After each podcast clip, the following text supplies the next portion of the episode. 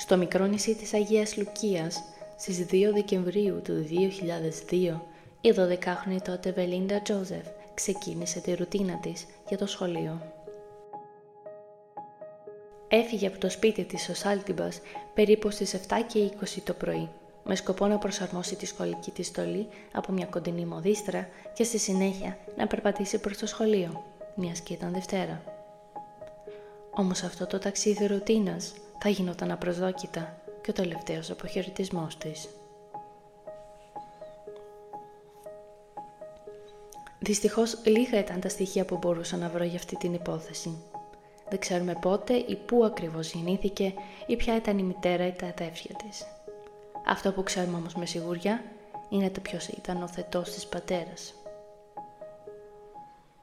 Ο θετός πατέρας της Βελίντα, Eugene Saint Romain, ήταν που ανακάλυψε το ημίγυμνο και κακοποιημένο σώμα της μικρής αργότερα εκείνη τη μέρα, λιγότερο από μισό χιλιόμετρο από το σπίτι της οικογένειάς τους.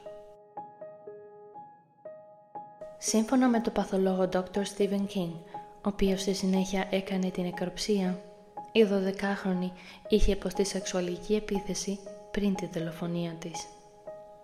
Ο δολοφόνος, για να δει κάνει να σοπάσει για πάντα, έσπασε το λαιμό της με αποτέλεσμα η μικρή να πεθάνει ακαριέα και έπειτα έριξε μια χημική ουσία πάνω στο τραύμα για να καλύψει τα ίχνη του. Στο άκουσμα αυτών των ειδήσεων, ο λαός της Αγίας Λουκίας εξοργίστηκε. Όλοι ήξεραν κατά βάθος πως ο Γιουτζίν ήταν ο ένοχος και το γεγονός ότι δεν μπορούσαν να το συνδέσουν άμεσα με τη δολοφονία της άτυχης 12χρονης εξέργησε δημόσιες διαδηλώσεις με το λαό της Αγίας Λουκίας να απαιτεί σύντομη αστυνομική δράση. Μετά από δύο χρόνια έντονων αστυνομικών ερευνών, καταθέσεων 38 μαρτύρων και συλλογής αποδεικτικών στοιχείων, ο Eugene συνελήφθη στις 2 Απριλίου του 2004. Με βάση τα αποδεικτικά στοιχεία της τότε εποχής, η αστυνομία βασίστηκε σε μεγάλο βαθμό στις εκθέσεις των ιατροδικαστών για να υποστηρίξει τη σύλληψη και την επαγγελία κατηγορίας. Όμως αυτό δεν ήταν αρκετό. Παρά το γεγονός ότι πέρασε αρκετά χρόνια προφυλάκησης στο σοφρονιστικό ίδρυμα Bordeley, του χορηγήθηκε εγγύηση τον Αύγουστο του 2013. Από τότε ήταν συνέχεια μέσα και έξω από τις φυλακές. Σε μια σπαρακτική τροπή των γεγονότων όμως, η δίκη αυτή που σημαδεύτηκε από πολλές αναβολές και αμέτρητες μαρτυρίες έφτασε επιτέλους στο τέλος της. Ο Eugene Saint Romain θετός πατέρας της 12χρονης Βελίντα Τζόζεφ, κηρύχθηκε ένοχος για τη δολοφονία της μόλις μία ημέρα πριν από την 21η επέτειο του τραγικού θανάτου της. Χρησιμοποιώντας υπαρκτά στοιχεία DNA του σπέρματος που βρέθηκαν το 2002 μέσα στο σώμα της Βελίντα, η αστυνομία σύγκρινε με νέα τεχνολογία το DNA του δολοφόνου με το DNA του Eugene.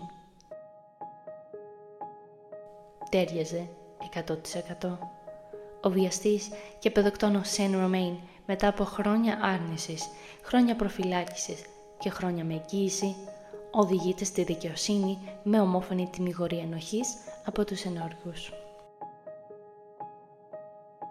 Η ομόφωνη αυτή καταδίκη του Eugene Σεν Ρωμέιν, δολοφόνου της 12χρονης Βελίντα Τζόζεφ, όχι μόνο φέρνει δικαιοσύνη μετά από 21 ολόκληρα χρόνια, αλλά χρησιμεύει επίσης ως μια ευκαιρία για επούλωση.